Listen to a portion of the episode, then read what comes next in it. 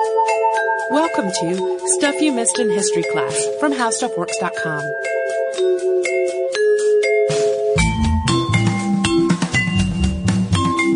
Hello and welcome to the podcast. I'm Tracy V. Wilson. And I'm Holly Fry.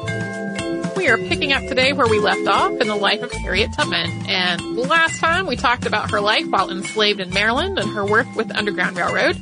There's the parts of her life and work that people are generally most familiar with, unless they have watched Drunk History. Uh, thanks in part to a preponderance of children's books about her and the prevalence of the Underground Railroad and elementary school lessons about slavery in the United States. But there was a whole lot more to Harriet Tubman's life and work than her time as a conductor on the Underground Railroad. Even during the years uh, between 1850 and 1860, while she was actively leading enslaved people from Maryland into Canada, she was also working with the movements for abolition and women's rights, and she traveled all over New England to this end. She was connected to abolitionist John Brown before his raid on Harper's Ferry, which was part of a failed plan to start a slave uprising in the months before the Civil War. And in Troy, New York, she helped prevent an escaped slave named Charles Nalle from being captured by slave catchers uh, and being returned south by literally shielding him with her own body basically she did a lot and a lot of her work beyond the underground railroad is overlooked entirely besides that drunk history episode that i keep mentioning because it is quite funny. Uh, and that's what we're talking about today We've talked in more detail about how the Civil War started in our podcasts on Robert Smalls, and there's some overlap in this story and that one. So if you've heard those podcasts, some of this information might ring a bell. Very long story, very, very short. As the balance of power in the United States government started to tip in favor of free states, slave states felt increasingly threatened. Many promised to secede if Abraham Lincoln were elected president, and he was, so they did. Senator William H. Seward, who actually had sold Harriet Tubman land in New York that was adjacent to his own property, was one of the legislators who introduced measures meant to try to appease the southern states in an effort to stop this secession crisis. These measures included the return of escaped slaves back south. When this happened, a lot of Tubman's friends started trying to get her to flee back to British North America, which would become Canada, from Albany, New York, where she had settled with her aging parents. Because Seward and Tubman knew one another, people were afraid that he might send her back to Maryland as a show of goodwill to the South for the sake of trying to hold the Union together.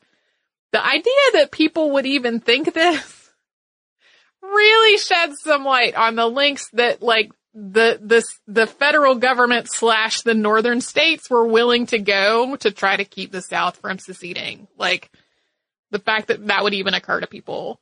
Uh, she did not heed this advice though, and in the end, Seward did not use her as a pawn. So we're including that mostly because it's illustrative. And it's not entirely clear what she did for the first six months or so of the war. Her biographers actually disagree, and even with that disagreement in mind, there are still gaps left open where there's no information. But by October of 1861, she had started passing the Union information about how the war was affecting enslaved people, delivering her intelligence to Franklin Sanborn. Sanborn had been one of the Secret Six co-conspirators in John Brown's raid on Harper's Ferry prior to the war. That fall, she also traveled to Boston to talk to John A. Andrew, who was the governor of Massachusetts, about how she might serve the Union in the war. He thought, given how long she had been undertaking secret missions into slave territory as part of the Underground Railroad, and how staunchly opposed she was to slavery, that she might make a good Union spy. Once the Union captured the Sea Islands off the coast of South Carolina, Georgia, and Florida, the same islands that were so familiar to past podcast subject Robert Smalls, Tubman did indeed go there to serve. In early 1862, she was sent to Beaufort, South Carolina, and from there to Port Royal Island. Her cover was that she was there as part of a humanitarian mission arranged by Boston Societies for Abolition to try to provide clothing and other necessities to Port Royal Island's formerly enslaved population.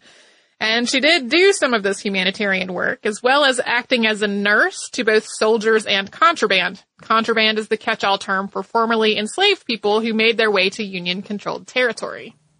Her first months in Port Royal were difficult. A number of missionaries and other volunteers there died due to disease and extreme heat. General David Hunter had issued an order that all enslaved people in Union-held territory be declared free. But Abraham Lincoln had reversed that order, afraid it would provoke the South even further. And this reversal, of course, enraged both enslaved people and abolitionists. It's another example of lengths to which the federal government was willing to go to appease the slave states. Uh, that could be a whole other podcast. Anyway, eventually the Emancipation Proclamation was issued on January 1st of 1863, which freed the enslaved population in the states that were rebelling against the Union. Also in January, Colonel James Montgomery was authorized to recruit, recruit black soldiers into military service and train them to be soldiers.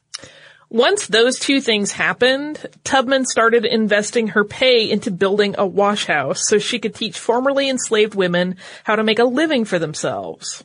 She invested most of the rest of her money into similar endeavors, and she gave up her privilege of military rations because she thought it was causing jealousy among the people she was working with.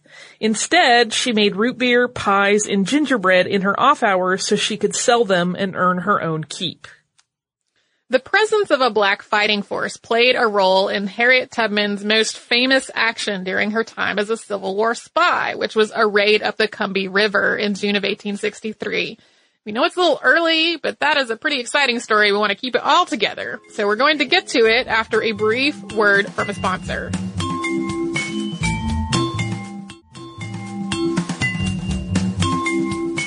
By the summer of 1863, Harriet Tubman was definitely putting her Underground Railroad experience to use as a spy in addition to her humanitarian work.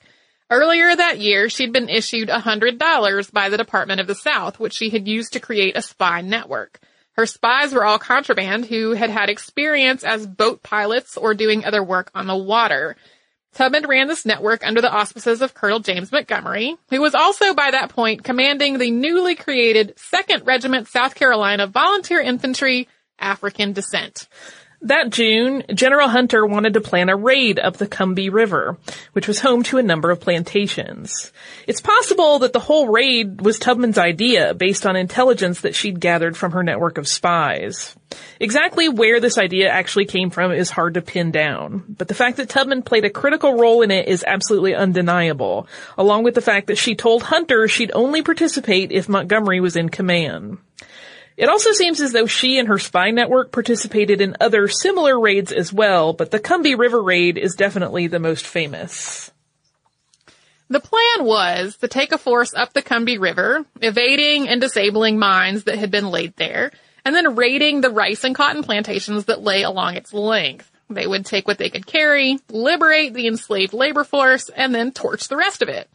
Apart from the obviously humanitarian success of liberating hundreds of people from slavery, this would also destroy a source of Confederate assets and wealth. Tubman and the eight or nine scouts that she employed together worked out the locations of all the mines that needed to be disabled and spread the word to the enslaved people on the plantations of what was about to happen. She and at least some of these scouts were aboard the lead boat when it set off up the river. Three gunships and about 300 black troops were involved as well. On June 1st, 1863, they started their journey up the river. They raided plantations in Colleton and Beaufort counties, liberating the enslaved people there, capturing what provisions they could, and destroying what they couldn't so the Confederacy couldn't continue to use it. This whole thing happened with no injuries to Tubman, her spies, or the Union fighting force who also participated. Possibly because the people who owned and ran the plantations found the sudden appearance of the 2nd Regiment armed terrifying. Farther upriver, plantation owners fled in advance of the incoming raid. The raid captured about $15,000 worth of property and 840 slaves, according to a letter from a member of the Massachusetts 54th Colored Regiment, which was published in the New Bedford newspaper. According to a letter that Tubman dictated herself, there were 756 slaves who were liberated. It was this and other actions that wound up earning Tubman the nickname General, with newspapers even going so far as calling her the U.S. Army's first woman general, even though she didn't actually hold an official military rank. She is, however, the only woman known to have led a military operation like this during the Civil War. As a side note, uh, after this mission, Tubman wrote a letter to ask for money to buy a bloomer dress of sturdy material because she tripped on her own dress and tore it to shreds while trying to hurry escaping slaves to the boats. A bloomer dress, as the name suggests, had billowy pants under a shorter skirt, so it would have been much more practical for running around. That story really cracked me up. Like, I need a better outfit. yeah, that's, uh, that's one of the one of the things that I IMD while I was researching was the story about the bloomer dress. Uh, the Combahee River raid was the most dramatic moment in Harriet Tubman's Civil War service. I mean, a, a, a troop, troops of uh, one of the first regiments for black soldiers making their way up the river and burning down plantations is uh, by itself pretty dramatic. But uh, for about a year after it was over, she stayed in the Sea Islands. She maintained the spy network, acted as a nurse, and continued supporting herself with her baking and root beer. Following the raid, a big part of her work turned towards seeing to the welfare of the people that she had just liberated. While healthy adult men were mostly recruited into the army, many others were ill or injured, and none of them had what they needed in terms of basic necessities. So as Harriet continued her work as a nurse, she also developed a reputation of being particularly skilled with herbal remedies, including a treatment for dysentery during an outbreak in 1863 and 1864. We mentioned it in the previous episode, but we should point it out here again that a lot of this was probably folk traditions that had been passed down from her ancestors who had uh, learned them in Africa and then brought them. Her grandmother was uh, most likely a member of the Ashanti tribe. In early 1865, Harriet Tubman went on leave and left the Sea Islands to go north to try to visit her parents. Her leave wasn't originally planned to be very long. The goal had been to go back to the Sea Islands and continue to educate the freed population on how to make a living on their own.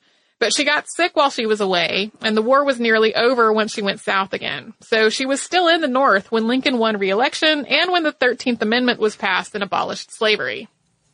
When she did go south again, rather than to Sea Island, she spent time working as a nurse in military hospitals in Virginia. In addition to this work in nursing, she observed abuses that were going on in some of the hospitals that she visited, and she reported this information back to officials in Washington.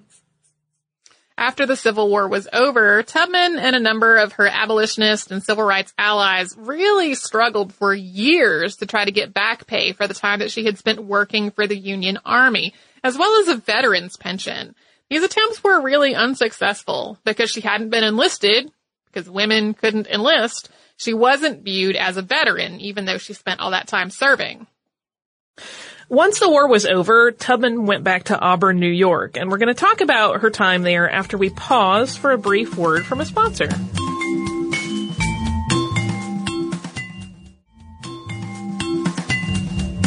So going back to our tale, uh, while Harriet Tubman was on her way back to Auburn, New York after the Civil War, a train conductor tried to remove her from the train car that she was on.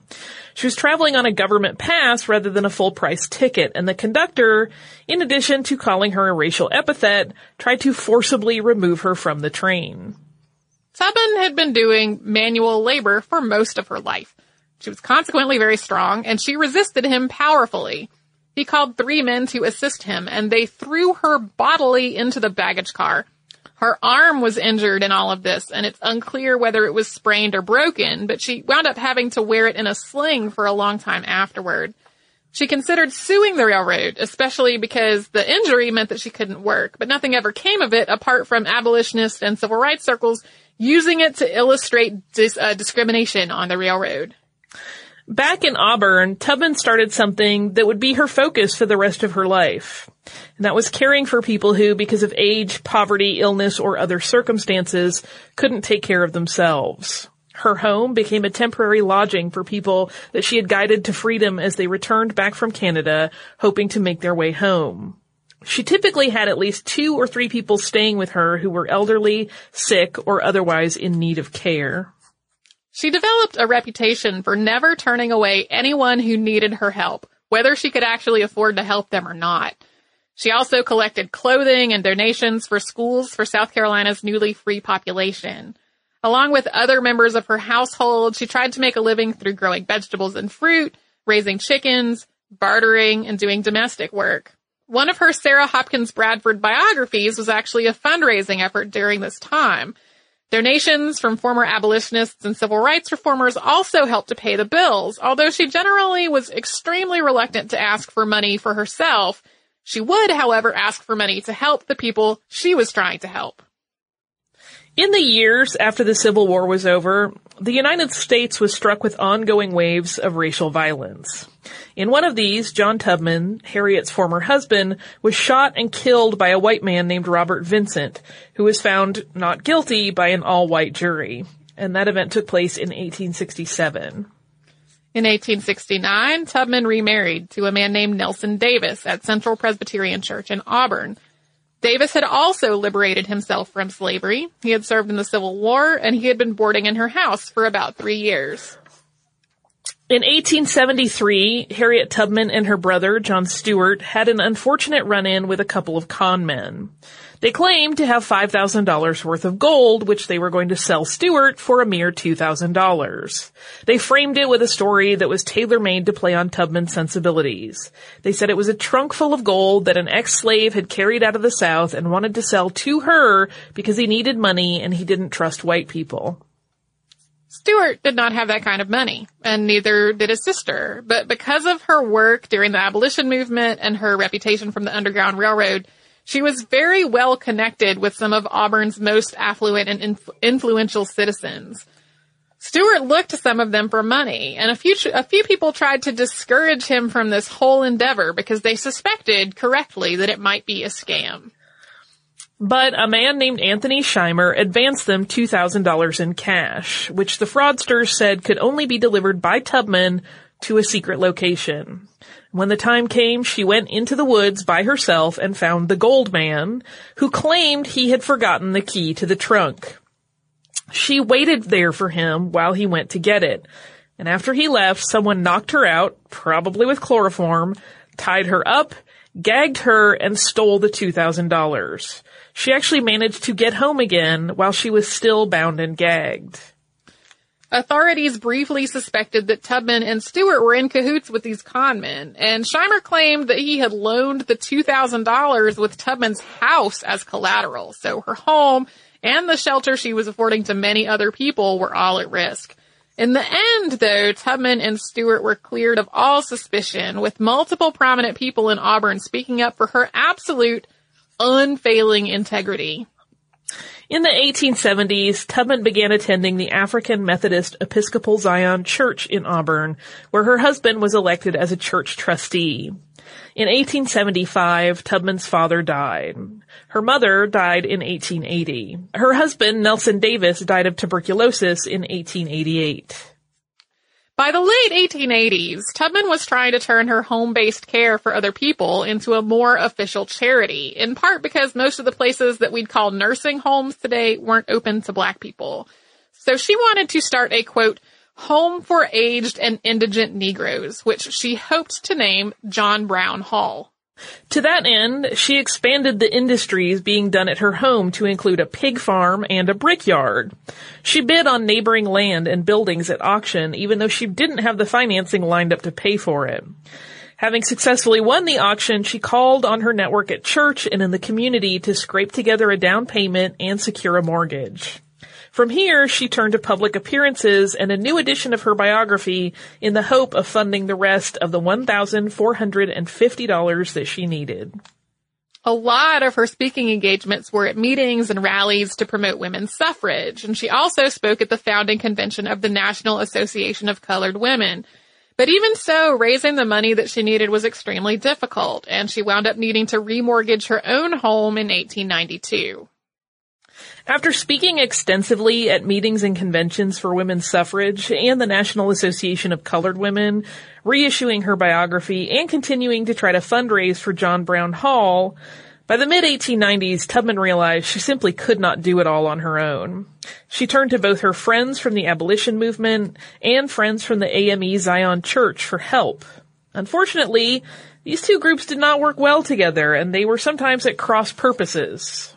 Yeah, some of the biographers that look at this part of her life get into probably some implicit racial bias on the part of her friends from the abolition movement because there were definitely some cases where it was like her white abolitionist friends were making decisions uh, based on what they thought was best without actually consulting what was needed or or what the people that they were trying to fundraise for actually wanted. Over the years, the name and the purpose of this project shifted as well. It went from being John Brown Hall, which was a home for imp- impoverished elderly people, particularly b- black women, to the Harriet Tubman Home, which was both a residence for the elderly and an industrial school to educate black women to do domestic work. She actually felt kind of conflicted about this goal. There was a whole other debate going on at the time about what types of education the black community would be best served by. Like, was it best to have vocational education so that people could learn to make a living for themselves outside of the, uh, like the umbrella of slavery? And then, um, and then that would trickle down to like the next generations going to more academic colleges? Or was it better to give people a more academic education that would uh, basically expand everyone's social uh, standing and awareness. There's a whole big debate about it. Um, and then Harriet Tubman herself was kind of conflicted because she didn't actually like doing domestic work. She had not been happy doing that when she was younger. She didn't totally get behind the idea of using her name to train black women to do domestic work. But that's where it all ended up. In 1890, Harriet applied for a Civil War widow's pension, and she was finally granted one in the amount of $8 a month. She and some of her supporters once again renewed an effort to get a pension based on her own service. And ultimately, her widow's pension was raised to $20 a month in light of her work as a wartime nurse.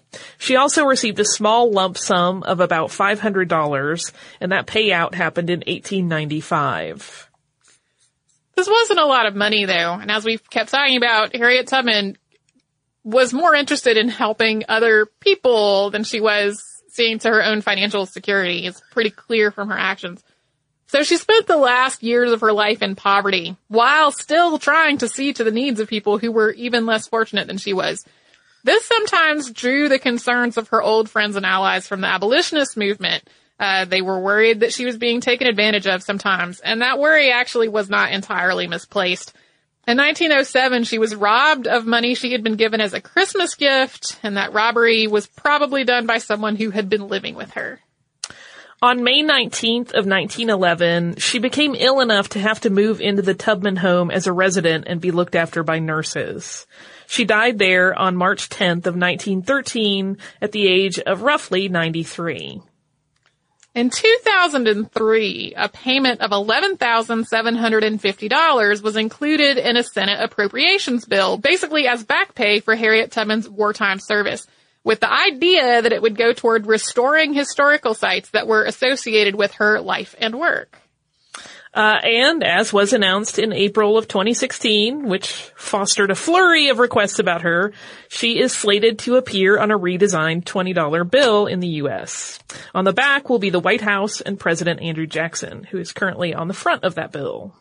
There are, of course, many other lifetime and posthumous uh, accolades granted to her and many things named after her, all kinds of stuff, but that's really the highlights of the life and work of Harriet Tubman, who's pretty awesome. Like, a lot of people know the Underground Railroad part. People that watch Drunk History or have seen that video on the internet know the part about the Combahee River raid. I don't feel like it's particularly well known, especially maybe outside of Auburn, New York. That then once the war was over, she basically spent the rest of her life trying to take care of people, even though she did not have the money to take care of herself. She was basically yeah. like, I'm just, I'm going to take care of these old people who don't have anybody to look after them. I'm going to do whatever it takes to scrape up enough money to make that work. I have one question.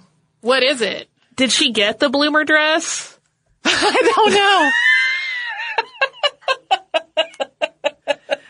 That's a great question, though. Uh, my, uh, my next question would be: Do you have listener mail? I do, but before I get to it, um, I read two different biographies of Harriet Tubman for this. Uh, like I said, the academic work on her is hard to come by, and so the one of the funny things about it was that one of the writers in the preface was talking about as they were doing this research and going to all of these sites and like poring through archives, they kept seeing the same name ahead of theirs in the in the registry, and it was the writer of the other book that I read. Uh, and the other thing is that the both books and a lot of other writing does a lot of comparison to Harriet Tubman and Sojourner Truth Uh huh. because they have some things in common and they also have some some differences. And one of the things that one I don't remember which book it was, but one of the things that one of these two books pointed out uh, was that uh, Sojourner Truth was not in favor of bloomer dress.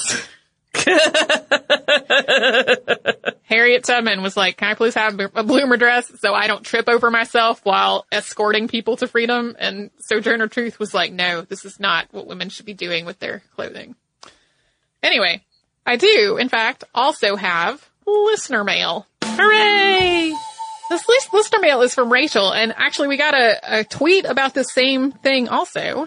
Uh, and I'm gonna read it, and then I'm gonna talk a little bit about how we came to that. So this is from Rachel, and Rachel says, Dear Holly and Tracy, I started listening to Stuff You Missed in History class just a few months ago, but now it's one of my favorites to listen to during my hour-long subway commutes. I love supporting content written, produced, and recorded by women who strive to include diversity and support hashtags like hashtag not only in the South, which is the thing that we made up one time to point out a lot of people think that racism is only a Southern problem and that's false to get back to the letter. It's because of this that I'm writing you in regards to your most recent episode, Six Impossible Episodes. I was thrilled that you mentioned Kitty Genovese as I think it is a really misunderstood homicide case. But there was something that you didn't mention that I think you'd be interested in knowing. Kitty Genovese was a lesbian living with her partner, Mary Ann Zielonko, at the time of her murder. 40 years after her murder, NPR ran an interview with Marianne Zielonko that was produced by Sound Portrait Productions, in which Marianne remembered Kitty and spoke about their relationship. The Chicago Tribune also ran an article in 2004. Another witness to the crime, Karl Ross, has also had his name associated with the murder since his response of, quote, I didn't want to get involved when the cops questioned him repeatedly since he was friends with Kitty and directly witnessed the murder. But it's possible he had a good reason. It's believed that in addition to the fact that he was drunk the night of the murder, the fact that Ross uh, was gay is why he did not call the police. Here's another, here's another article that talks about this, and then she has a link to it. The fact that Kenny Genovese and potentially Karl Ross were gay is not well known, although it has come more to light in the last few years. I'm not sure if it had any effect on why she was murdered, but I do think it is an important thing to remember when talking about Kenny Genovese and Karl Ross. Homosexuality was illegal in 49 states in 1968, including New York, and they had very good reason to be afraid of the police. I thought you and the other listeners of Stuff You Missed in History class would be interested in this information. Thanks, Rachel. Thank you, Rachel. Hmm. Um, so had we done a whole episode on Kenny Genovese, I probably would have found this information. But because we, the six impossible episodes format is usually a shorter thing with less involved research, I did not find that information. Uh, so I did not know it until Rachel wrote this email, but Rachel is absolutely right. Um, in looking into it further after getting this note, the, the fact that there were, uh, other gay people living in her neighborhood and the fact that she, she herself was gay most definitely, uh, had an effect on, on how people felt like reporting it and, uh, and whether they went to, the, whether, whether they were okay with going to the police. Um, it also definitely played a part in how the case was investigated. There were actually some speculations from law enforcement that Marianne was involved in the crime in some way, which she was not. Like, Kitty Genovese's, Kitty Genovese's murderer was a serial killer who picked her at random. like, Yeah. in the wrong place at the wrong time.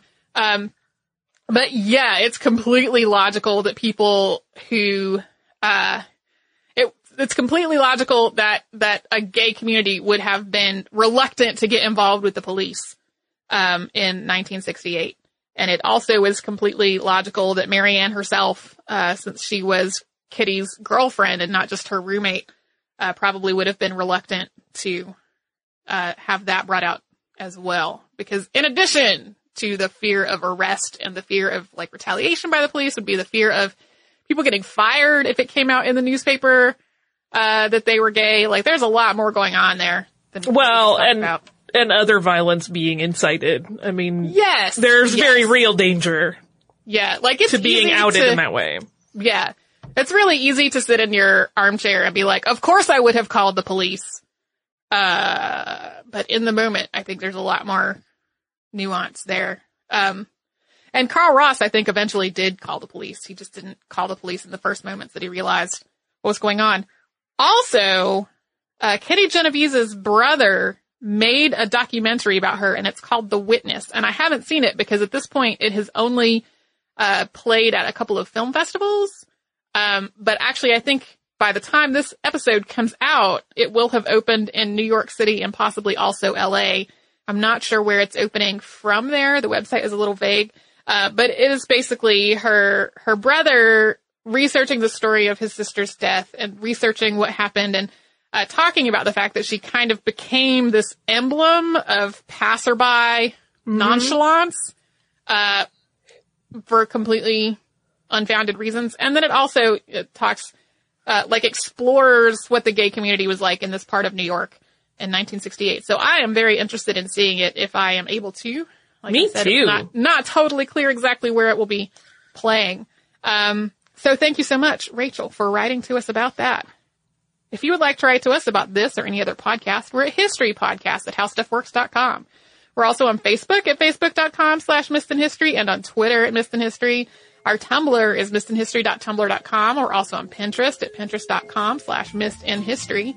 You would like to come uh, to our parent company's website, which is HowStuffWorks.com, and put the word Civil War into the search bar, you will find lots of stuff about the United States Civil War. If you'd like to come to our website, which is missedinhistory.com, you will find show notes for all the episodes Holly and I have ever worked on. The full details about the two biographies that I read of her will be in those show notes.